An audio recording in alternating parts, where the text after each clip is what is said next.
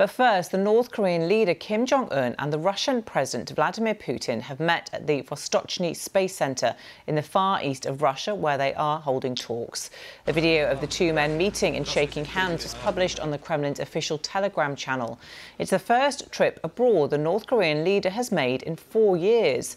Further video was shared showing the pair touring the Vostochny Space Center. The US believes Mr. Kim is preparing to sell Russia the ammunition and artillery it needs for its war in Ukraine. In return, he's expected to ask Mr. Putin to share advanced weapons technology. Well, live now to our Seoul correspondent, Jean Mackenzie. Jean, welcome to you. In the past few minutes, we understand that Mr. Kim has told Mr. Putin that they support all of Russia's decisions.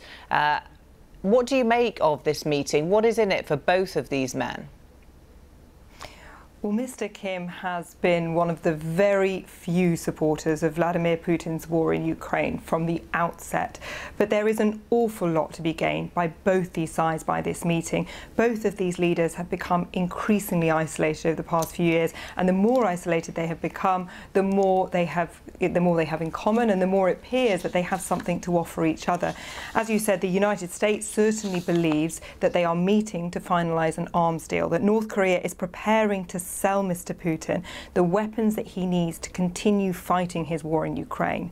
In return, Mr. Kim is expected to ask Mr. Putin to hand over advanced pieces of weapons technology that will help him make progress in his own nuclear weapons program. And we know that one area where Mr. Kim is really struggling to make progress at the moment is with his space program. North Koreans have tried to launch a spy satellite into orbit twice in the last six months, and they failed. So it's perhaps no coincidence that we see them today meeting at a space centre. When Vladimir Putin arrived there, one of the reporters asked him, Are you going to help Kim Jong un put satellites into space? And the Russian leader replied that yes, that was exactly why they were there. Now, whether or not Mr. Putin will actually be prepared to hand over this very sensitive technology is a different question. But he's certainly sending a signal to the United States and to the West that he is prepared to help Kim Jong un.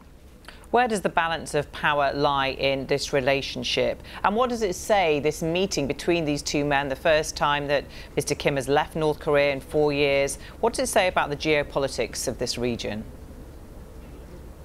Yeah, Mr. Kim doesn't leave North Korea lightly or often, as you say. And actually, the last time that he left the country was to meet Vladimir Putin in Vladivostok back in 2019.